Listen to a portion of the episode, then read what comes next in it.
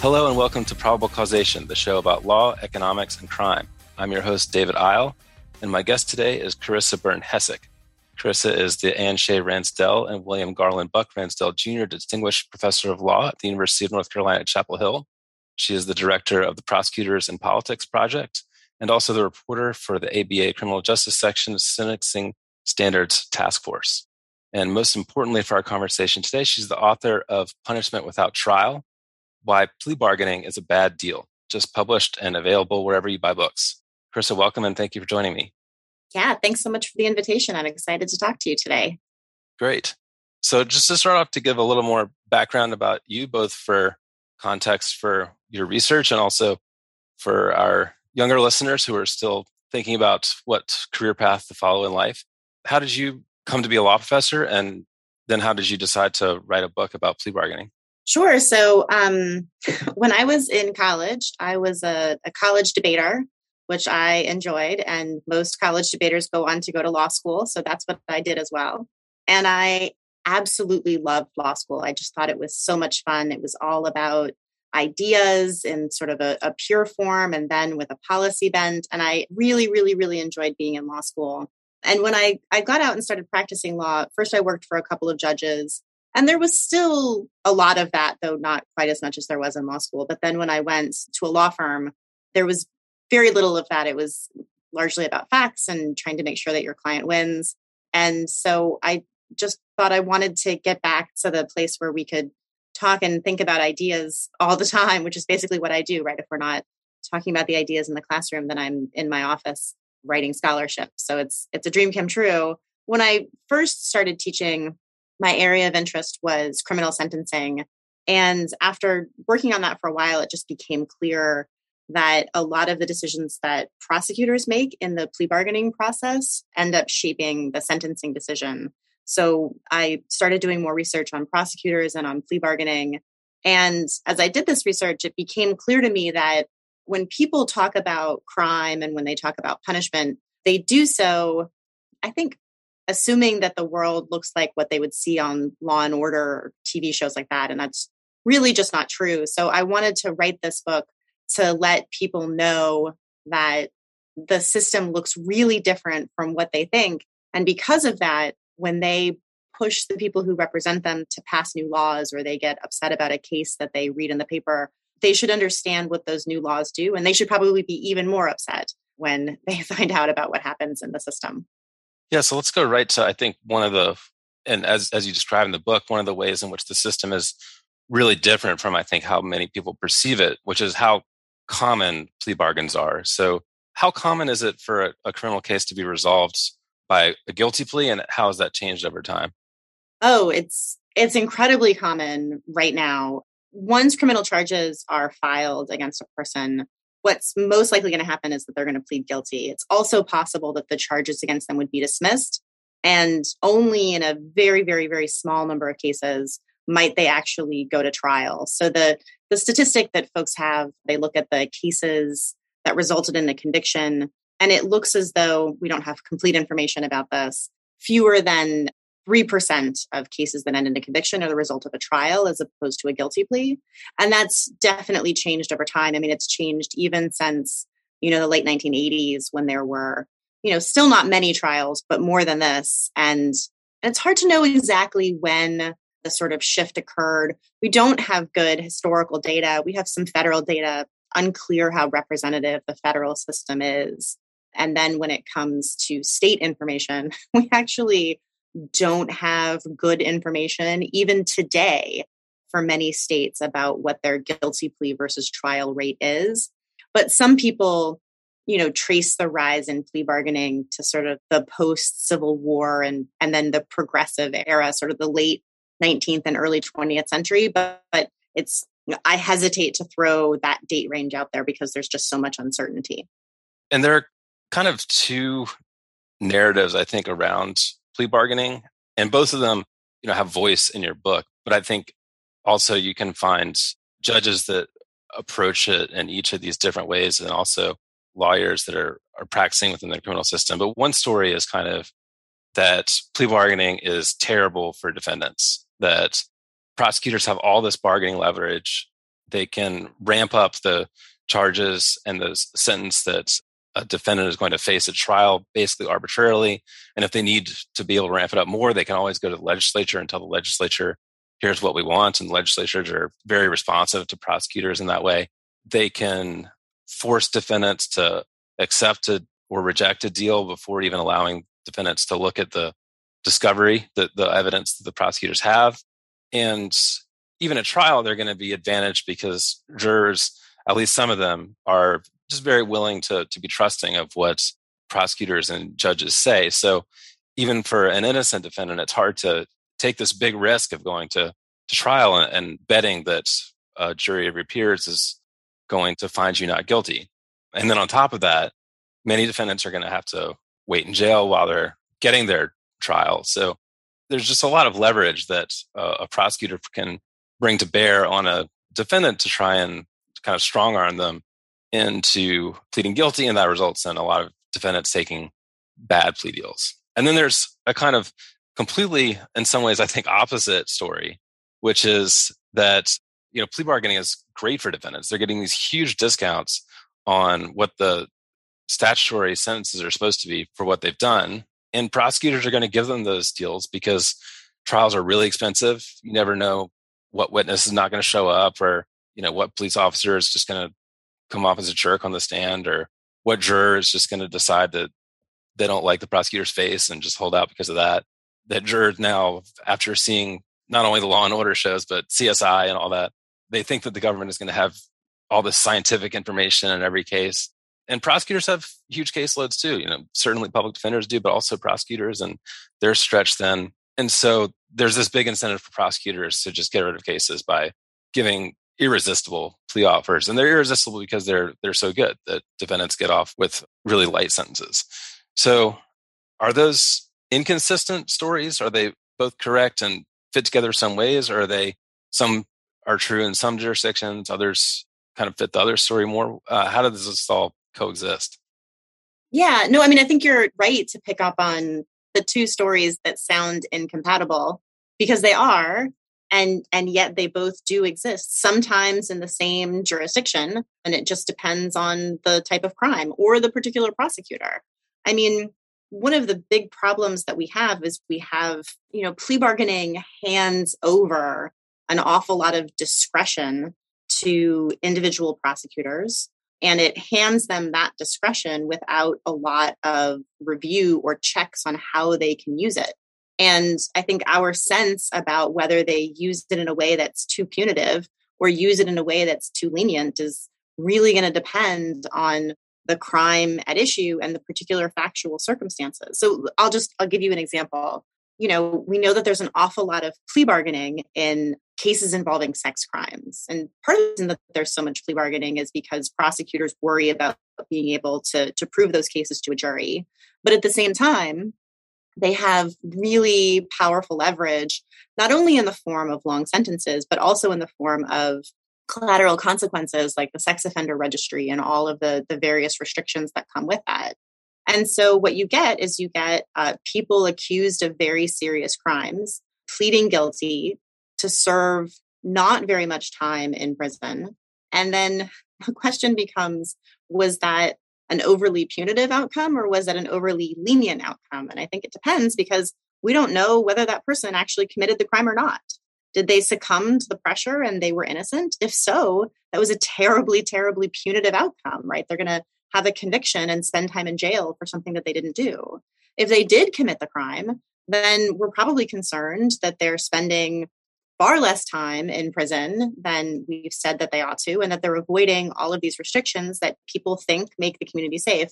Whether they actually make the community safe, I think is a separate question. But you can see how the the same outcome looks both too harsh and too lenient because we don't have good information about whether this person was actually guilty or not.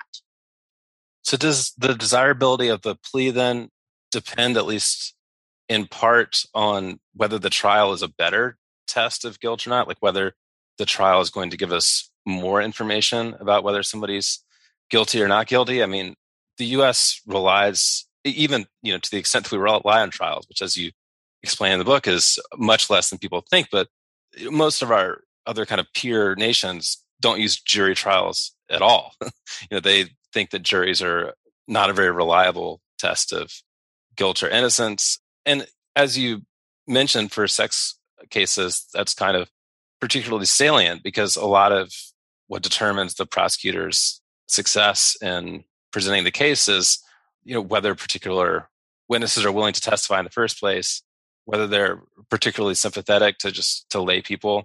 And that may not be that well correlated with whether the accused is actually guilty or not. I mean, I, th- I think there's increasing evidence that people are not really that great at judging the credibility of, of witnesses and what they say. In order to think that plea bargaining is bad, do we have to think that a trial is really good in that sense? So I think you're right to talk about plea bargaining as an alternative to trials and then to say, look, if this is a question of accuracy, which is more accurate? I think that it's totally fair to ask that question. And I'll say that we have reason to think that plea bargaining in many respects is going to be worse and in some respects might be better than trials when it comes to to accuracy.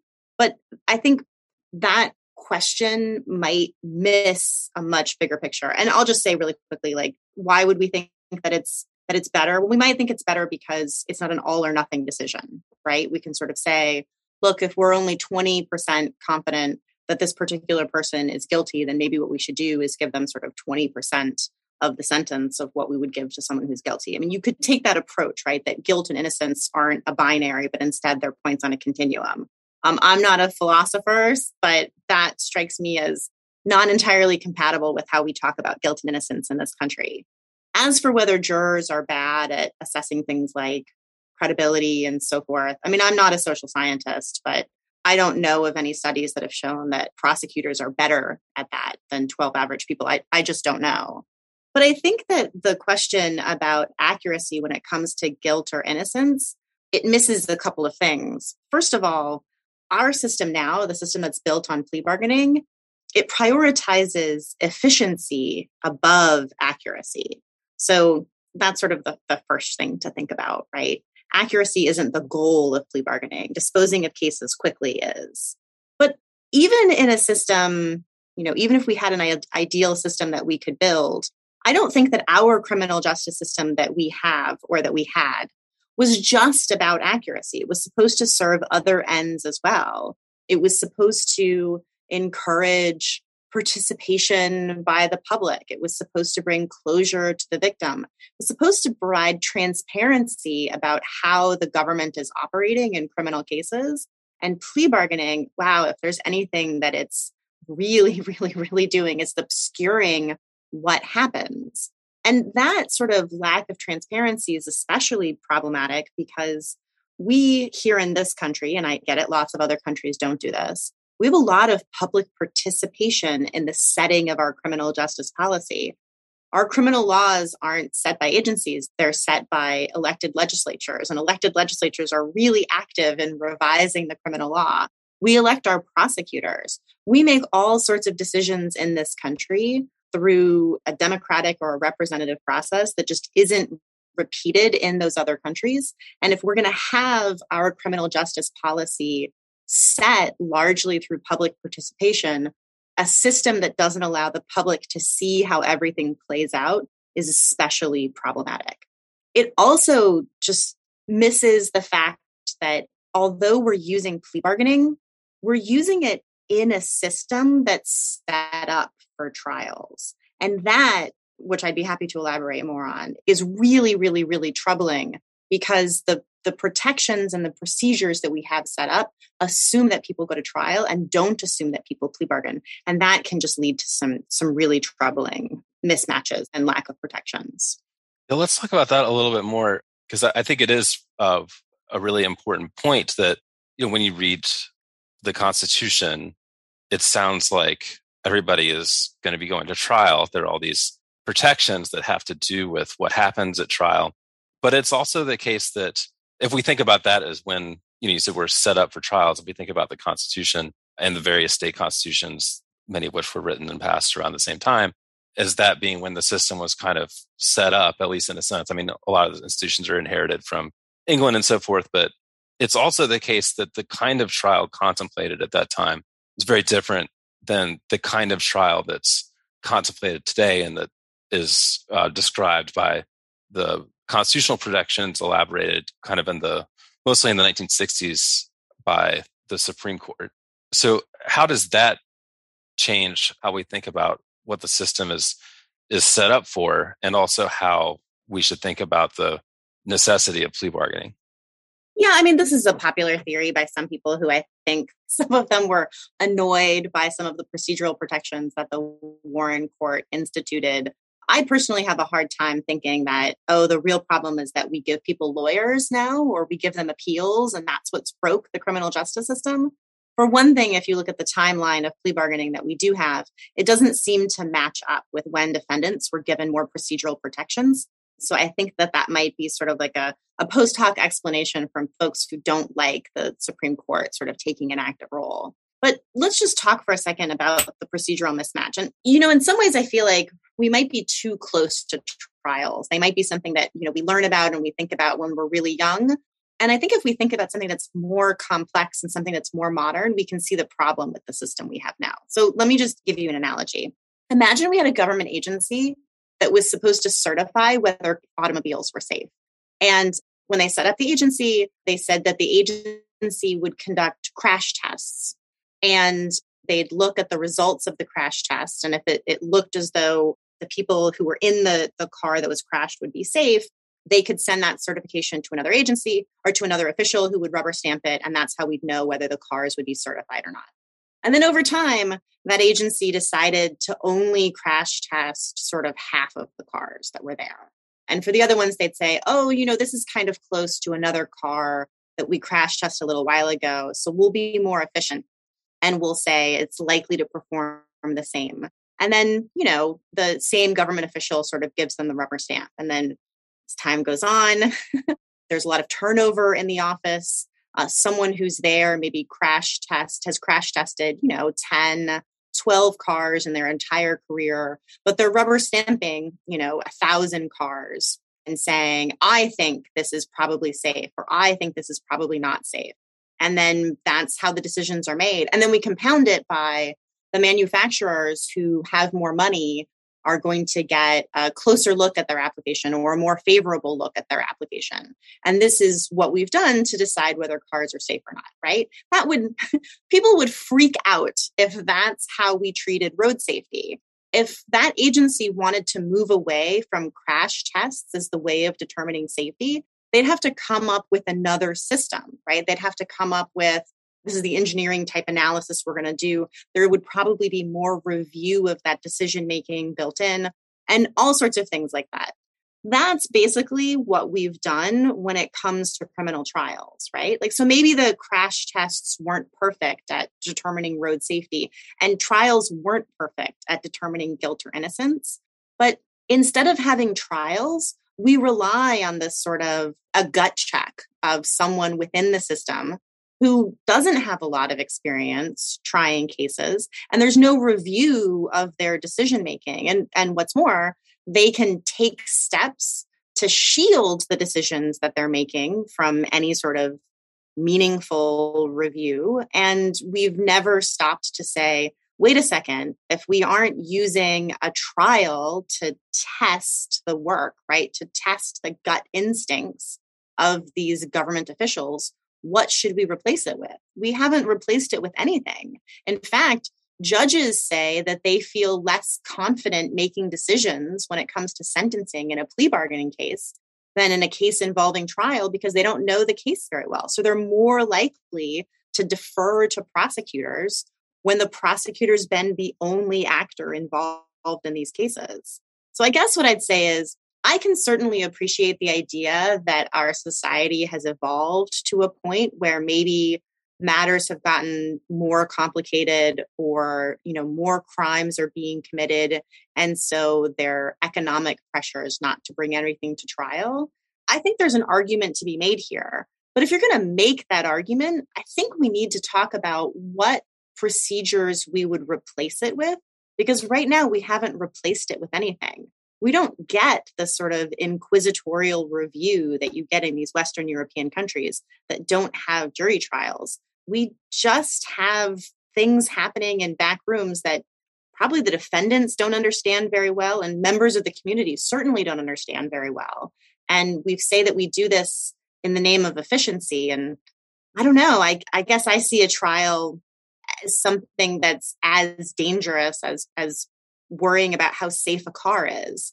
And yet we just don't, we haven't brought any of the tools that we have with like the modern administrative state to bear on it. We just let this all happen in back rooms. Yeah, I think that analogy of kind of the operation of the criminal justice system as being a delegation of power, somewhat similar to the administrative state, but without the protections, is powerful.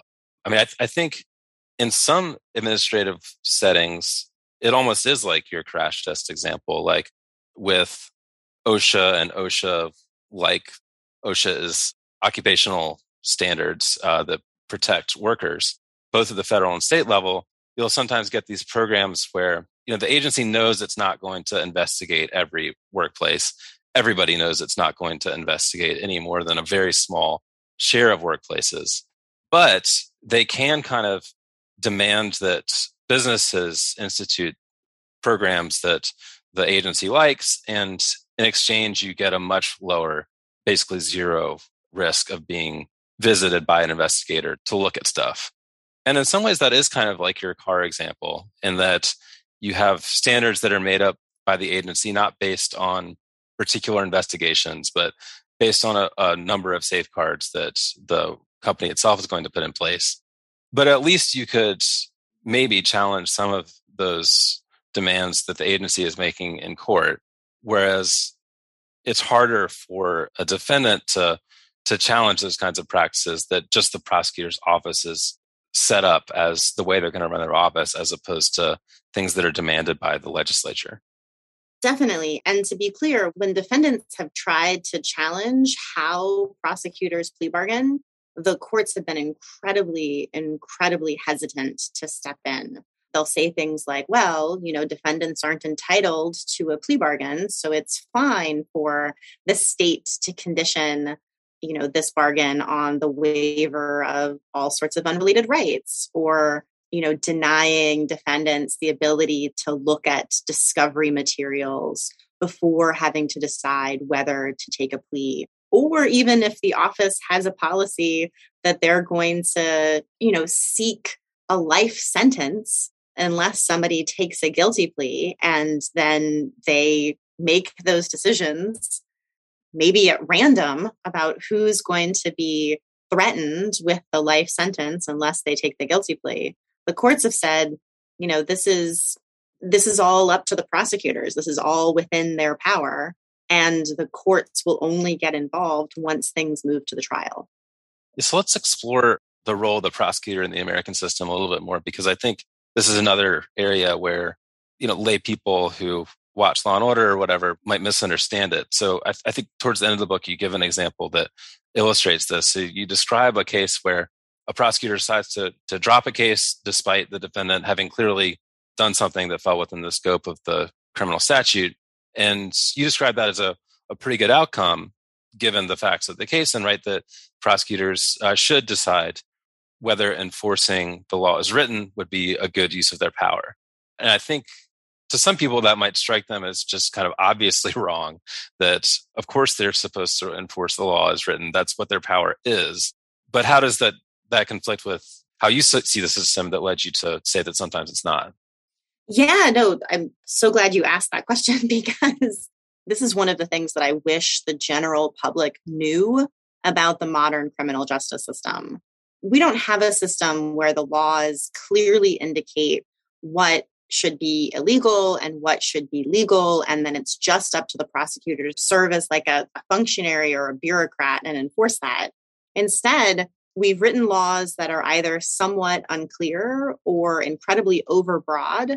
And then we let the prosecutors sort of pick and choose who are the right people to enforce the law against. So I'll give you an example here from my home state of North Carolina. So North Carolina outlaws gambling. And that's what the criminal law says, right? You're not you know, gambling is prohibited and it defines it and what have you, but it's it applies to all gambling. And about 20 or so years ago, a local prosecutor decided to bring charges against a group of men in a retirement home who had a poker game that they described as a nickel and dime game. He brought criminal charges because they were breaking the law. And it made the papers. And I don't know if he eventually dismissed the charges or not, but one of the papers interviewed a lawmaker here in North Carolina, actually the chair of the Judiciary Committee in, in one of the two chambers, and said, like, are you guys going to change this law? Right? Because it's obviously it shouldn't be a crime for people to play poker with a 35 cent pot.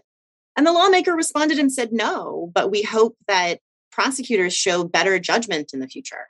What does that mean, better judgment? They mean don't file charges in cases that make us look like idiots for having written this law, even though we're not going to change the law to make clear what we think should actually be punished. We're relying on you to make those sorts of decisions. That's just like one example. There are lots and lots and lots and lots of examples of prosecutors looking at a law and saying, well, it obviously covers this behavior. And we just accept that. We assume that prosecutors are going to pick and choose between the people who deserve punishment, even if lots of people are violating the letter of the law. It's something that most Americans don't understand. Then they also don't understand that there's actually there's nothing that prevents the prosecutors from enforcing the law exactly as written except that they might get a bad story in the paper about going after a bunch of senior citizens for their poker game. Yeah, I think it's true not just whether you're looking at who deserves punishment or not, but also how much punishment somebody deserves. And this is quite relevant for plea bargaining. I mean, I guess mandatory minimum and like three strikes, repeat offender type laws are prime examples where the way the law is written, it really sounds, I mean, the legislature is trying to make it very clear that whenever anybody, you know, commits this offense, is guilty of this offense, or whenever anybody has this set of convictions on their record, they want at least this punishment. It really sounds like what they're doing is telling the prosecutors, you haven't been doing your job and you know your perception of what's just is way more lenient than our perception of what's just and you need to change your practices to conform with what we the legislature want you know we get to tell you what to do I mean, to anybody reading the statutes, I think it very much sounds like that, but it is not always like that. Well, I mean, I'd say it's it's often not like that. The message that the public gets is if you do this crime, if you commit this crime, you'll do this time. But the legislatures them the legislators themselves don't say that. There was a push a few years ago to lower the mandatory minimum for certain drug crimes in Congress. And Chuck Grassley, who at the time, you know, had a really powerful chairmanship, he said, no, like, we're not going to do this. You guys are telling stories about how low level drug mules could get caught with these drugs and go to jail for decades. But if you check the data from the US Sentencing Commission, you see what happens is those people plead out and they cooperate. And very few of them ever actually get convicted of these crimes. And he said, so the system's working the way it's supposed to. He said, let's not change the law because the law exists in order to pressure people into pleading guilty and cooperating. He said that, like in the congressional record.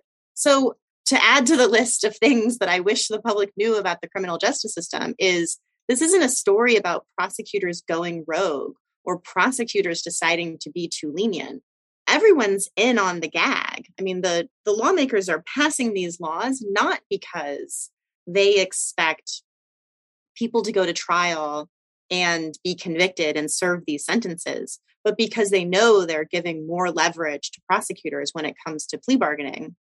So I, I do think there's kind of a, a necessity of that if you want to have plea bargaining resolving a lot of the cases, right? So, like, if you think that there's a relatively narrow band of punishment for a particular offense or set of actions that is just. So it's not like, you know, anywhere between zero and 20 years is just like, you know, maybe a couple of years here or there, but, you know, not, not huge disparity. You're going to have to have a pretty big gap between what's on the books and what somebody gets offered in a plea bargain in order to get a lot of people to take the plea bargain. If the difference is not that great, a lot of people are just going to decide, like, oh, well, I guess I'll just take my chances at, at trial, could get a not guilty verdict and go home. But if the difference is big, then only one of those things, either the statutory punishment or the plea deal, can be within our conception of justice. So either it's the case that prosecutors are giving kind of reasonable plea offers all the time and threatening a really unreasonable, unfair punishment, or it's the case that there are all these fair punishments on the books that prosecutors can get if they go to trial. But if they want to resolve with the plea deal, they have to give something that's way too lenient compared to what the legislature or maybe what society in general thinks is right. Yes. And that's why plea bargaining is a problem, right? Plea bargaining sets up a system where we have to try to get people not to do what the Constitution guarantees. And we can only do that by being too harsh or too lenient, right? The system is designed to fail, right? If you think that both people should be exer- able to exercise their constitutional rights and we ought to be able to calibrate punishment appropriately. Plea bargaining says you can't do that. So let's talk about the kind of alternatives to plea bargaining. so efficiency is, as you said, the, just the main reason for plea bargaining. And so if there are much fewer cases being resolved by plea bargain, either we would need much less costly trials or we would need prosecutors to bring way fewer cases. Is that a fair description of like we would have to do one of those two things?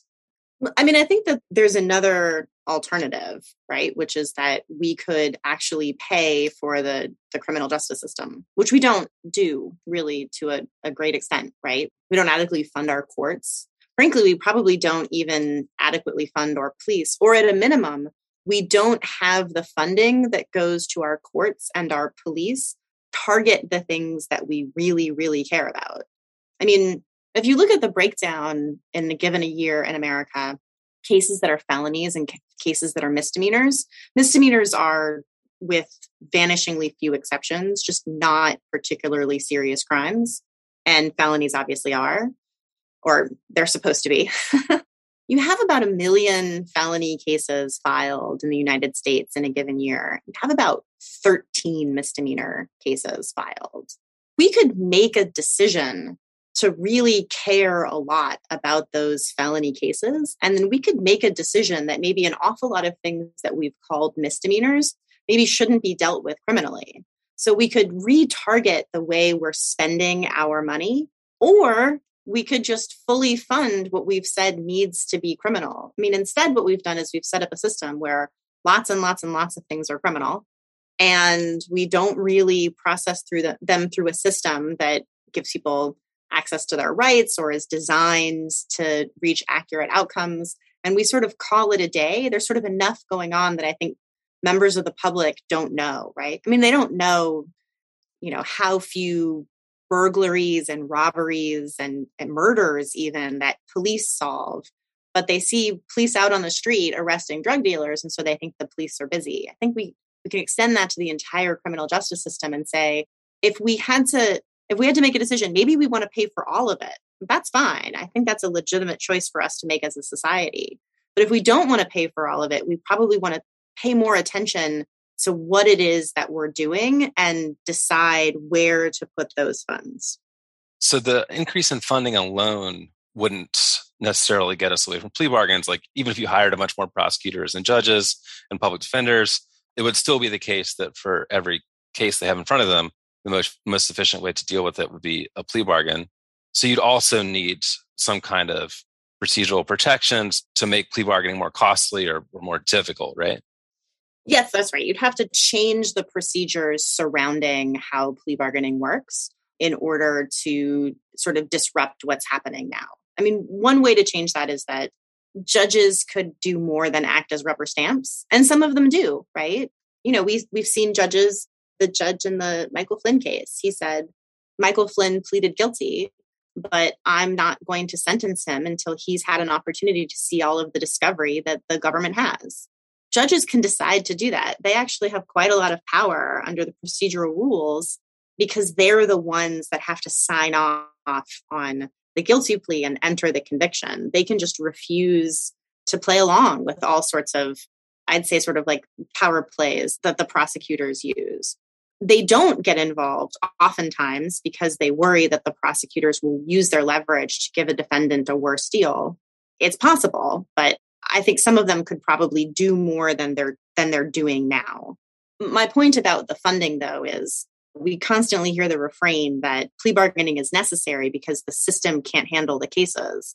I think the answer to that should be well, then the system should probably grow to the extent it needs to in order to be able to handle the cases. Though, as you know, I talk about in the book, I have questions about whether caseload can really explain what's happening here. So, would there evolve a kind of so, say you have situations where the prosecutor and the defendant really would like to a plea deal, but the judge doesn't like it would there evolve a system of like there are some trials where the prosecutor and the defense attorney kind of agree ahead of time what facts are going to be presented at trial like almost like an extended allocution in front of a jury like would that be a bargain that you think prosecutors and defendants would would want to work out outside of the scope of a judge's permission oh i mean judges can reject plea bargains if they want to. We have some examples of of where they've done it that happened in one of the Enron cases. Usually judges will only reject plea bargains when they think they're too lenient.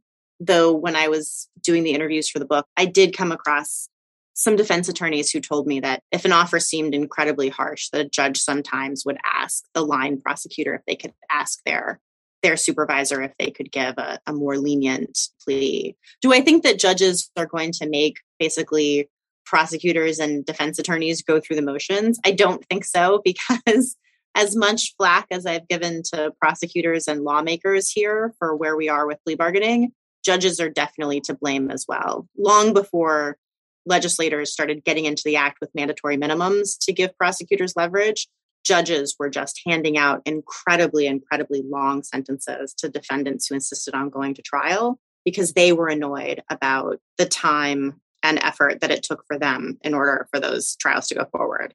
So I suppose getting back to your to your previous question in terms of what it would take to change things, mean it would take some structural changes, but it would also take a big cultural change in the criminal justice system for people to see plea bargaining as anything other than the well-worn path of how we deal with these cases. So, in that vein, I want to kind of throw out uh, a few ideas and get your reaction to them. So, there's a kind of weird feature of bargaining that a lot of times taking away some of your scope of action can Im- improve your bargaining position. So, the idea is like in a game of chicken, if you throw your steering wheel away when you're driving the other car, now the other driver knows that you can't swerve away. So they better do it. So you can kind of win the game by committing yourself to something, and committing yourself always means uh, taking away your future scope of action. So my my first couple of examples are in that vein. So what if bargaining were supervised by the court, and the defendant could make a single take it or leave it offer, and if the prosecutor refuses, then the the case would have to go to trial. There could be no bargaining after that yeah i mean i don't i don't know that i can sort of game theory all of that out except to say that you'd have to change a lot of other things besides just removing options from people because we have every reason to think that defendants aren't just rational actors here right there's a the sort of behavioral economics literature sort of suggests that we're going to have all sorts of problems here with people making um, sort of clear-eyed rational decisions given sort of that they're the sort of people sometimes who found themselves accused of a crime in a first place that they might not have you know the ability to sort of engage in sort of the right sort of discounting from present and all of those sorts of things. But on top of that again like if the defendants don't have enough information they're just not going to be able to i think make an offer that they can sensibly i'd be incredibly wary in doing that if i were a defendant or or advising a client if I were a defense attorney because they just probably aren't going to have enough information to be able to know how the prosecutor would respond. What about if defendants could form unions? So instead of doing each case one by one, I mean, I think a big advantage for the prosecutor's office is that they can formulate agency wide policy and stick to it, and defendants have to kind of each be on their own.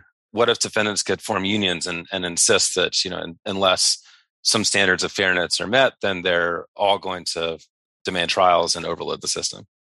Yeah, I mean, look, I you know, I've seen that op-ed from Michelle Alexander, you know, take it to trial, crash the system. I mean, I always wonder how defense attorneys are supposed to ethically serve their clients if they're trying to advance the general good when it might disadvantage a particular client, right? One of those clients might get a better deal and what they'd have to throw it away. I mean, I think again, just to fight the hypo for a second, David, I don't think that you can put defendants and prosecutors on equal ground here because at the end of the day, the cost of going to trial for the prosecutor is some more work and hassle. And the cost of going to trial for defendants is, depending on the case, years and years and years more in prison. I just don't think that you can try to equal the playing field because the prosecutors just have very little skin in the game. Okay, so what about this is my third try. so kind of extending the administrative agency idea before defendants even get involved we ask prosecutors offices to promulgate rules that are going to govern what they do both in charging and in offering pleas and those rules are are subject to the protections we have on administrative agencies. So the notice and comment and judicial review things like that. Yeah i mean i certainly think more transparency would be a good thing. And I know, you know, John Pfaff, who's written a lot about prosecutors, he's a big fan of New Jersey, where they all the prosecutors are appointed, how they have charging guidelines that limit prosecutorial discretion. I mean, I think there's there's a lot to recommend that sort of uniformity and transparency. I will say though, if I had to put money on it, I would bet that that would result in harsher outcomes in several categories of cases where defendants get the deals that they do right now precisely because they're hidden from view. I think there's, you know, a lot of the performative displays of harshness that we see in high profile cases are because prosecutors don't want the public to know what they're doing. And if they were to articulate exactly what their policies are, my sense is they'd articulate some policies that are harsher than what they're doing right now. And I'll say this to the extent that defense attorneys have made a compelling case for plea bargaining, it's precisely because sometimes it's the best shot that their clients have at leniency. So I do think you sold yourself short a little bit earlier by saying you're not a social scientist. I, I, want to to point listeners to empirical work that you've done on the political influence that the prosecutors have. But there are also lots of social scientists that among our audience. And for those, you know, economists and sociologists and the like, what research questions would you want them to pursue that would be most helpful to you in, in your work? Oh my goodness. First of all, call me, please. Um, I'd love to collaborate. But I'd say this I think that when people start studying the criminal justice system, they're always shocked by how little systematic data is available. That's why I've sort of started doing the work that I have.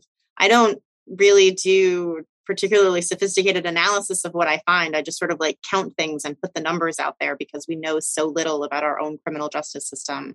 When it comes to plea bargaining, I mean, you can check there's states that we just don't have data from. And especially once you get out outside of, of large urban counties, we don't have much information at all about, you know, what prosecutors do, what defense attorneys do, and what the outcomes are in their cases. So I'd look for the gaps. You know, you can check with the National Center for the State Courts about the dozens of states that that don't report to them and and do some data collection there. There's there's I mean, oh my gosh, there's so much to be done. It it sounds really overwhelming. And the, the more people who want to do this work, the better. But I'd really, really, really encourage you to go out and to collect more data and don't just rely on the existing data sets there just aren't that many data sets. And I think we're probably missing a lot. I'd be surprised if whether a jurisdiction's decision not to collect any data had nothing to do with other policy choices that they make. My suspicion is the sorts of places who think it's important to collect and distribute their data probably also tend to make other policy decisions that are in favor of transparency and regularity and all of those sorts of things. My guest has been Carissa Byrne Hessick. Her book is Punishment Without Trial why plea bargaining is a bad deal. Carissa, thank you so much. My pleasure. Good to talk to you, David.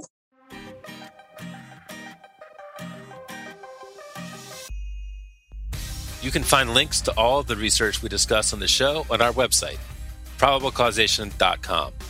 You can also subscribe to the show there or wherever you get your podcasts to make sure you don't miss a single episode.